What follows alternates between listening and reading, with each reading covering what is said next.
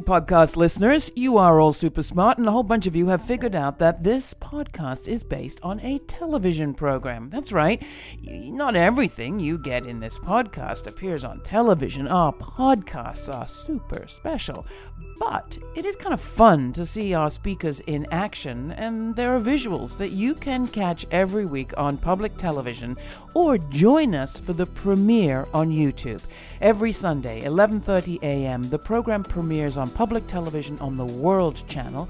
It also airs our premiere on YouTube at 11:30 a.m. Eastern on Sundays. So, Sundays 11:30 a.m. subscribe to our YouTube channel and hit the notifications button. That'll remind you to tune in for the weekly premiere where I participate in a live watch party and chat.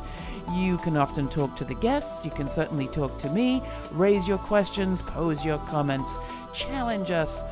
I don't know, give us show ideas. We'd love you to join us. A lot happens Sundays, 11:30 a.m. Eastern.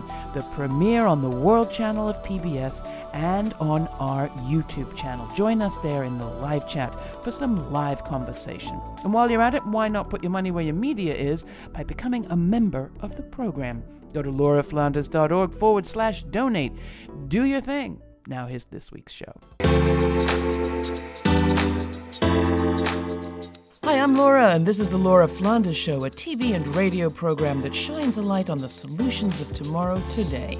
We report on the people and movements driving systemic change from the worlds of politics, arts, and entrepreneurship. Welcome. Born in Harlem in 1924, James Baldwin grew up in poverty in New York City. In 1948, he moved to Paris to become a full time writer. His first novel, soon to become a classic, Go Tell It on the Mountain, was an autobiographical work about growing up in Harlem. Throughout the rest of the 50s, Baldwin moved around Paris to New York City to Istanbul. His novels, Notes of a Native Son and Giovanni's Room, explored themes of homosexuality as well as interracial relationships. As an openly gay man, James Baldwin also became increasingly outspoken condemning homophobia. In the early 1960s, Baldwin returned to the U.S., called by the movement taking place at that time. His book, The Fire Next Time, dealt with issues of black identity and the state of racial struggle. No Name in the Street, a collection of nonfiction reflections on the events of that era, came out in 1972. In the epilogue, Baldwin wrote about an old world dying and a new one kicking in the belly of its mother to be born. The birth will not be easy, and many of us are doomed to discover that we are exceedingly clumsy midwives, wrote Baldwin. As we enter the second year of a pandemic and another Black History Month with a new administration in Washington that is already looking not so new in a country that is clearly having a very hard time giving birth to a new era, more and more Americans have been turning to the work of Baldwin and to Professor Eddie Glaude, chair of the African American Studies Department at Princeton University.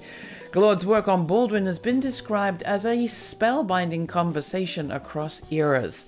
Glaude's most recent book is Begin Again James Baldwin's America and its urgent lessons for our own. Eddie Glaude, welcome back to the Laura Flanders Show. So glad to have you. It is my absolute pleasure. I'm going to start with this moment um, in which so many people, including yourself, have been drawn to the work of James Baldwin. Why is it? Yeah. Well, you know, I think it has a lot to do with uh, his example, you know, this queer Black man uh, in a moment where there seems to be this ongoing desire to queer Black politics in particular and to queer American politics in general. And what do I mean by that? Yeah. And using that word coming out of an academic context is right to upend, right, its assumptions, right, to shift its center of gravity, to, to, to allow a kind of misfittedness to change how, right, it is executed. That is, politics, it's conceived and executed. And so Baldwin brings to the table this kind of disruption of, of, of, of, widely shared assumptions about Black leadership as male, as preacherly, as heterosexual, uh, and the like. And he just disrupts it uh, repeatedly. Um, and then I think there's a sense in which we're catching up to it he saw it, right? He he he he saw Trumpism, right, in Reaganism. He understood the nature of that fantasy mm. and how we dupe and you know and gave us at least gave me resources to understand how we reach for for the fantasy that was Donald Trump in some ways. You know. So it seems like if it was relevant when we talked last time, which was a year ago, um, it feels all the more relevant now, the work that you're lifting up and the way that you're thinking about it.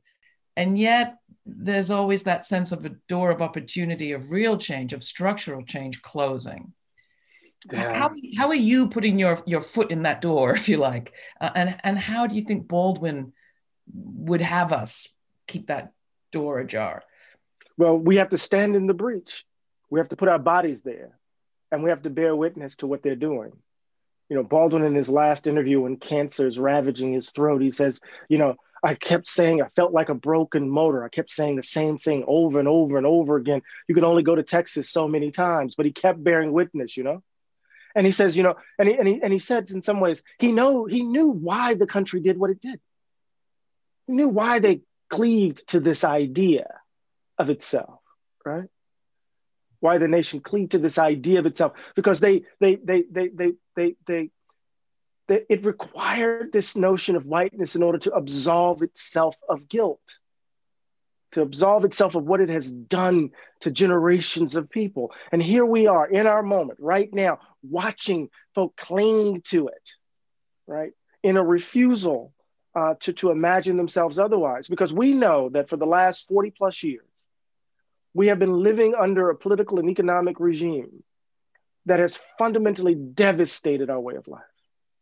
That all the evidence lets us know, it's all the evidence is clear that Reaganism or neoliberalism or whatever you want to call it is bankrupt it's bankrupt. It has led to a society that where you have the top 1%, top one tenth of percent engaging in extraction, where everyday, ordinary, hardworking people are barely keeping their noses above water, right? Where it's transformed us from citizens into self-interested persons in pursuit of our own aims and interests, right? In competition and rivalry with others, such that there can't be any, any robust conception of the public good. Selfishness, deep-seated racism, have broken the body politic, broken the background agreements that allow us to be, uh, be together. And Jimmy saw it and he screamed. So, how do we respond to answer your question directly without all of the melodrama, I suppose? Is that, you know, we bear witness, Laura. We keep, right, we just keep screaming the truth, as it were. So we well, so let's get very specific because I think part of our project here today is to try to give people some tools for how do they do this, whatever field they're in, whether they're working on housing or education or healthcare or whatever it is. Um, how do we keep doing those first steps that you say and Baldwin said was so important, those first steps of beginning again and again and again. So let's start with just defining our terms. When we talk about race, when we talk about blackness, whiteness, um, Baldwin says it's not about fitting people into boxes. It's about looking at power and relations. Mm-hmm. Can you mm-hmm. talk about it? Sure. So these categories are ways in which human beings make sense of the mysteries of their lives, right? It's the way we try to, in some ways, fix the world so that we can be more comfortable with, with the difference that confronts us. And it seems to me, at least, that whiteness, in a certain way, um, is uh, really one way of talking about how certain bodies are valued over and against others, something we talked about a year ago, right? And how that valuation of people who, who are designated as white um, set the pathway, set the grooves for the distribution of advantage and disadvantage, and the world that we've built to reflect that reality. So when we think about race or racism, what we're thinking about are patterns, historical patterns of disregard rooted in a certain idea of who's valued and who's not right? And if we if we understand the society in that way then we have to deal with baldwin's radical revolutionary inversion. At the ball at the heart of baldwin's corpus is is this. I you know i've been saying it over and over again is that um, america's original sin is not slavery. America's original sin is not the extermination of native peoples America's original sin is the price of the ticket to become American, and that is to become white. So whiteness allows for all of those folk who, who flee, flee from Europe to this place, allows them to see themselves in a particular sort of way, and then to hold on to that idol, and then to build a world that reflects it, which then justifies the extermination of peoples, which then justifies the enslavement of peoples. So when we think about race in this sense, Baldwin wants to say this is the category that allows us or keeps us from grappling with the emptiness on the inside of us. So America is this unique expression of a certain kind of modern angst at the heart of the Western modern project. The story of Baldwin sometimes leave women out. Um, but there are so many in that story. Margaret Mead, Carol Weinstein, his sister-in-law, um, his first biographer is a woman. Um, talk about his female lineage, if you will, or, or how you see oh, that. What, yeah. Yeah, you know, he dedicates he dedicates uh, No Name in the Street to a number of figures, but the first person is Bernice, his mother. And when you go to uh, the cemetery, him both him and his mother are right next to each other. Um, and the first words in No Name in the Street are Bernice's words, Mrs. Baldwin's words. Uh, there's a sense in which um, Baldwin inhabits a kind of masculinist discourse at times uh, that I think gets him into all sorts of trouble. But then you, when you read Male Prison and the way in which he critiques Gide, or when you read Freaks, you see that there is this sophisticated kind of deconstruction of these gender categories that are rooted in his experience of women in his actual life, right? Not only his mother, his relationship to his mother, but his own relationship to his siblings as the older brother who helped raise them, mm-hmm. right? His younger, his youngest sister, for example, lived with him in Paris and, and the like. So they're they're everywhere. But you know, there's there are a couple of things in the book that didn't make it. The, the, the extraordinary debate between him and conversation between him and Audre Lorde, oh my God, Audre Lorde handed him his behind. It was really ama- amazing to, to read. And then there's something that I didn't write that I that I talk about all the time is that not only coming to terms with my dad helped me write the book, but also reading the exchange between him and Nikki Giovanni. And if you ever get a chance to watch that YouTube video, it's amazing. But there's this moment when Baldwin is running that masculinist line about the man having to go to work and having to lie and wear the mask, and then he has to come home and and you know she says, and you take it out on me, and she says, well, why don't you lie to me? Lie to me, and Baldwin is there confused. Right now, he's this grand figure, and Nikki Giovanni is this young voice, brash, confident, but she stopped him in his tracks and it's in that moment that she gave me license to say, say to him, You're wrong, Jimmy. You're wrong, but I appreciate the risk. Right. if that makes sense. I, I think it does. But this question of understanding our society came back to me, of course, every election, it comes back to me. Why do white women vote the way they do? Yeah. And just to illustrate how one can constantly be informed anew, even about things or, uh, that you thought you knew. I was reading Stephanie Jones Rogers' book.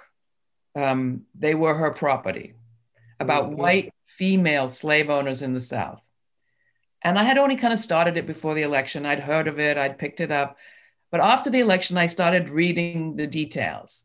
And the one detail she described, and I'm just going to warn people that they may be triggered, but the one detail she describes of a woman slave, a white woman slave owner who tempts her enslaved female person by leaving candy outside her door, tempts her to steal it. And eventually the young girl does. And this woman, Stephanie describes, then asks her young daughter to come and help her keep the enslaved young woman under the rocker of her rocking chair while she rocks on her head until she's disfigured. and that was that hit me in a whole new way and i'm just saying i'm going to you know end my 50s this year and i'm learning new things newly deeply painful things mm-hmm. about whiteness and femaleness in america and stephanie suggests that 40% of slave owners were women they didn't own as many they didn't use them for the same purpose but it was property that white people white women could own when they could own very little property. So i only insert that to say i've been doing this a long time and that story was new to me and has affected yeah. me in a new way. And you know it's it's, it's con- those those questions connect right? Because baldwin wants to say that the depth of the american sickness cuts to the heart of who we are that these people knew that they were selling their children that, that that gives us a sense of the depth of the sickness or that white women could participate in in unimaginable cruelty um, and as they themselves benefited from from from from from whiteness itself, even as they were subject to the cruelties of patriarchy, right? So there's this deeply personal sense because Baldwin insists, you know, he uses the line in in um in No Name in the Street from Socrates that the unexamined life is not worth living. And he says it because he thinks the messiness of the world is actually a reflection of the messiness of our interior lives. Mm. This is the Laura Flanders Show. I'm Laura. My guest is Dr. Eddie Glaude. He's chair of the Department of African American Studies at Princeton and the author of Democracy in Black How Race Still Enslaves the American Soul, and his latest, Begin Again James Baldwin's America and Its Urgent Lessons for Our Own.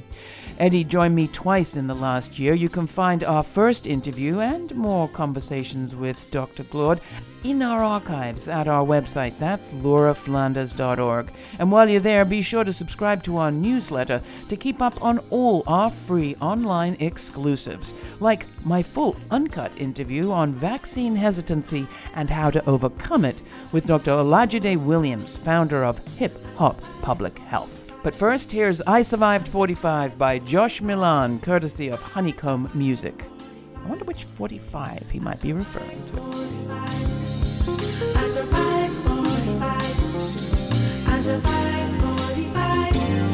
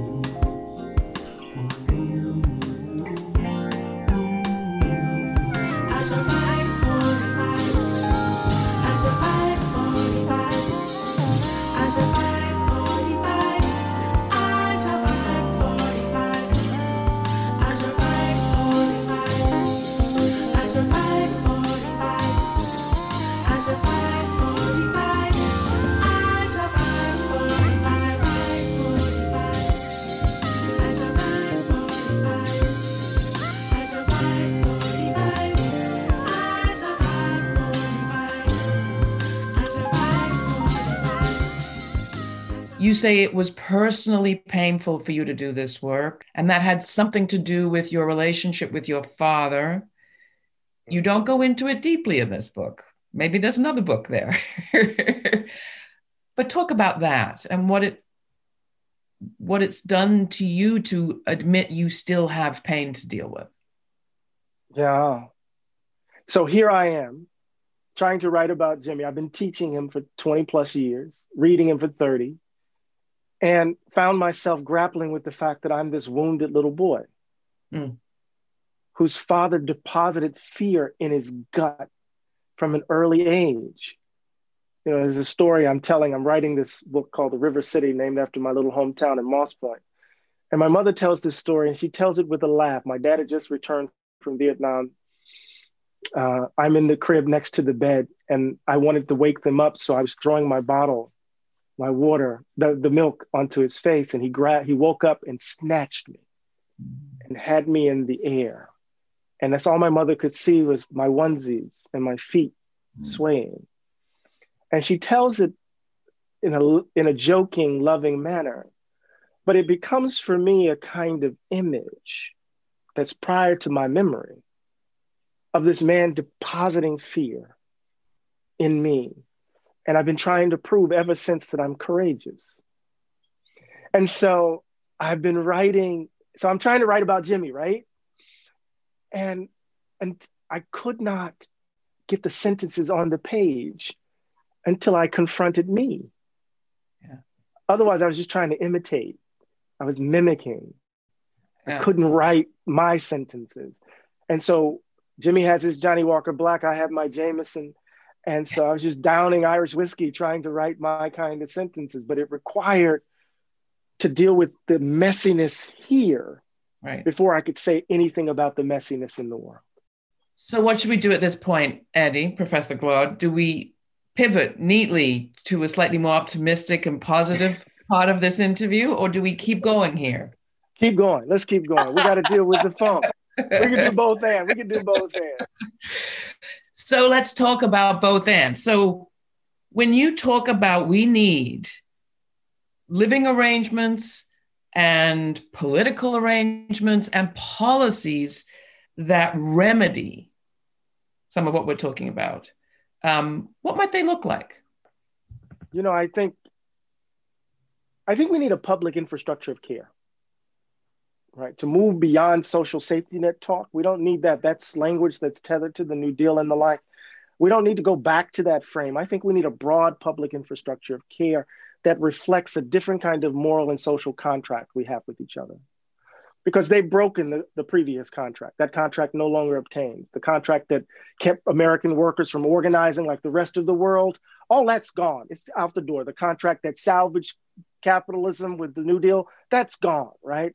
And so we need a different kind of moral so- and social contract with each other. And I think one of the ways to represent that is a public infrastructure of care that has at least three legs, right? One involves healthcare, where we say to each other that we're going to invest in the fact that all of us will have quality healthcare no matter you know our, our class no matter our zip code no matter our color and the like so you know we're going to make that a central feature of our being together.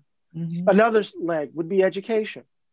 We're going to guarantee every child in this country not only the ability to, you know, that they can make dreams, that they can dream dreams, but they can acquire the ability to make those dreams a reality.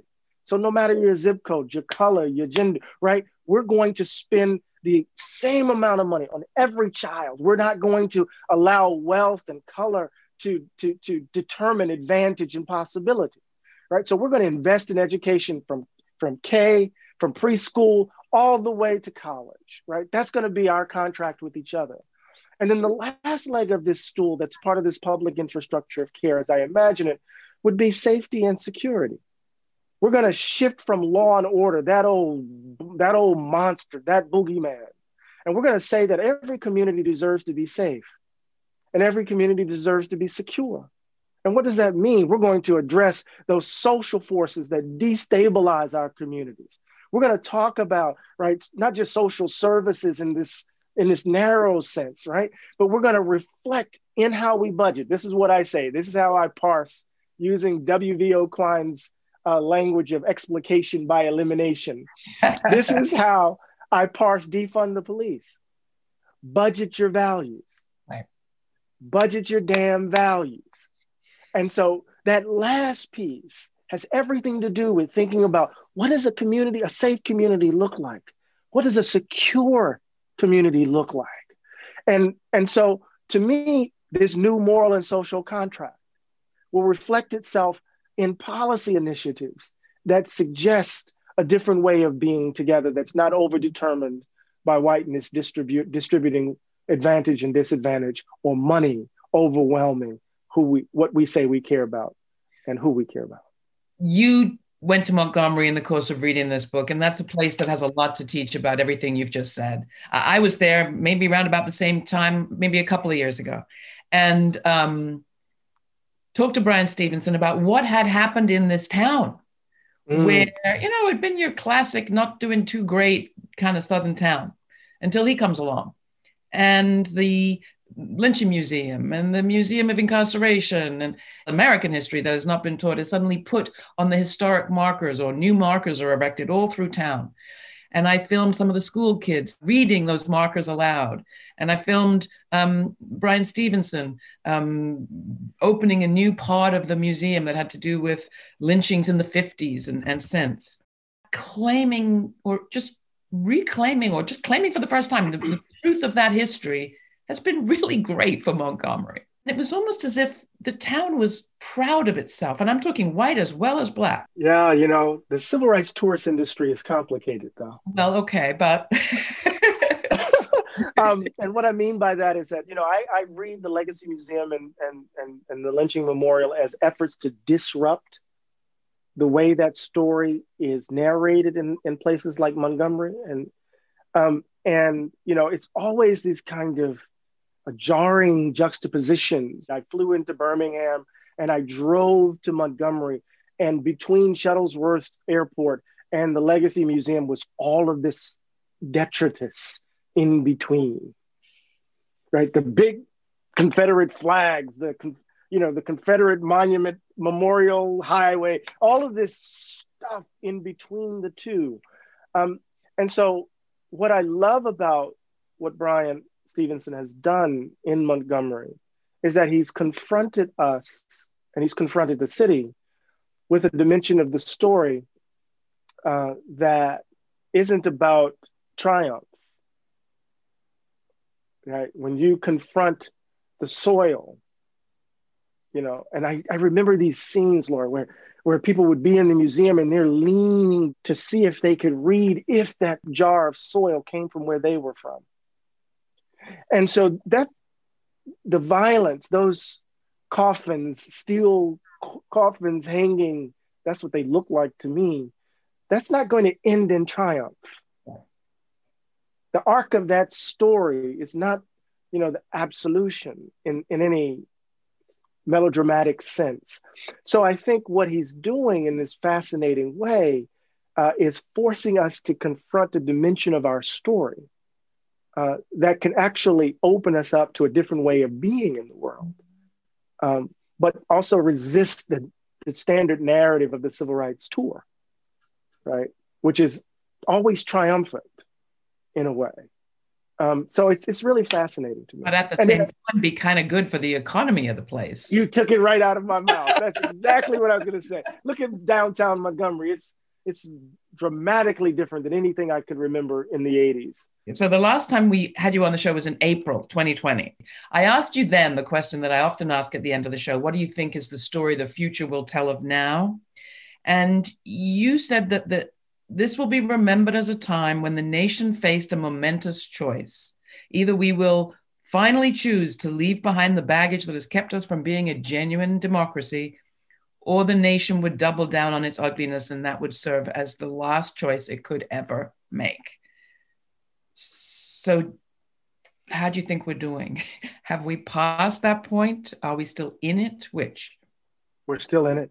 And we have to understand that in, in the interim between that answer and the answer today, so many people have been put in the ground. Yeah. We've lost so many for no reason. Um, and so um, I'm still praying, I'm still hoping, I'm still acting but the answer is not yet in. You can find more information on my guest, Dr. Eddie Glaude, in his latest book, Begin Again James Baldwin's America and Its Urgent Lessons for Our Own, at patreon.com forward slash The LF Show, along with all sorts of suggested reading, listening, and watching. It's also where you can make a difference by becoming a monthly Patreon partner of The Laura Flanders Show. Every time you do that, you help to keep our programming free as a podcast and as a public radio and television show. So, again, become a Patreon partner with as little as three or five dollar contribution. Your small monthly contribution achieves a whole lot. So, go to patreon.com forward slash the LF show and sign up today.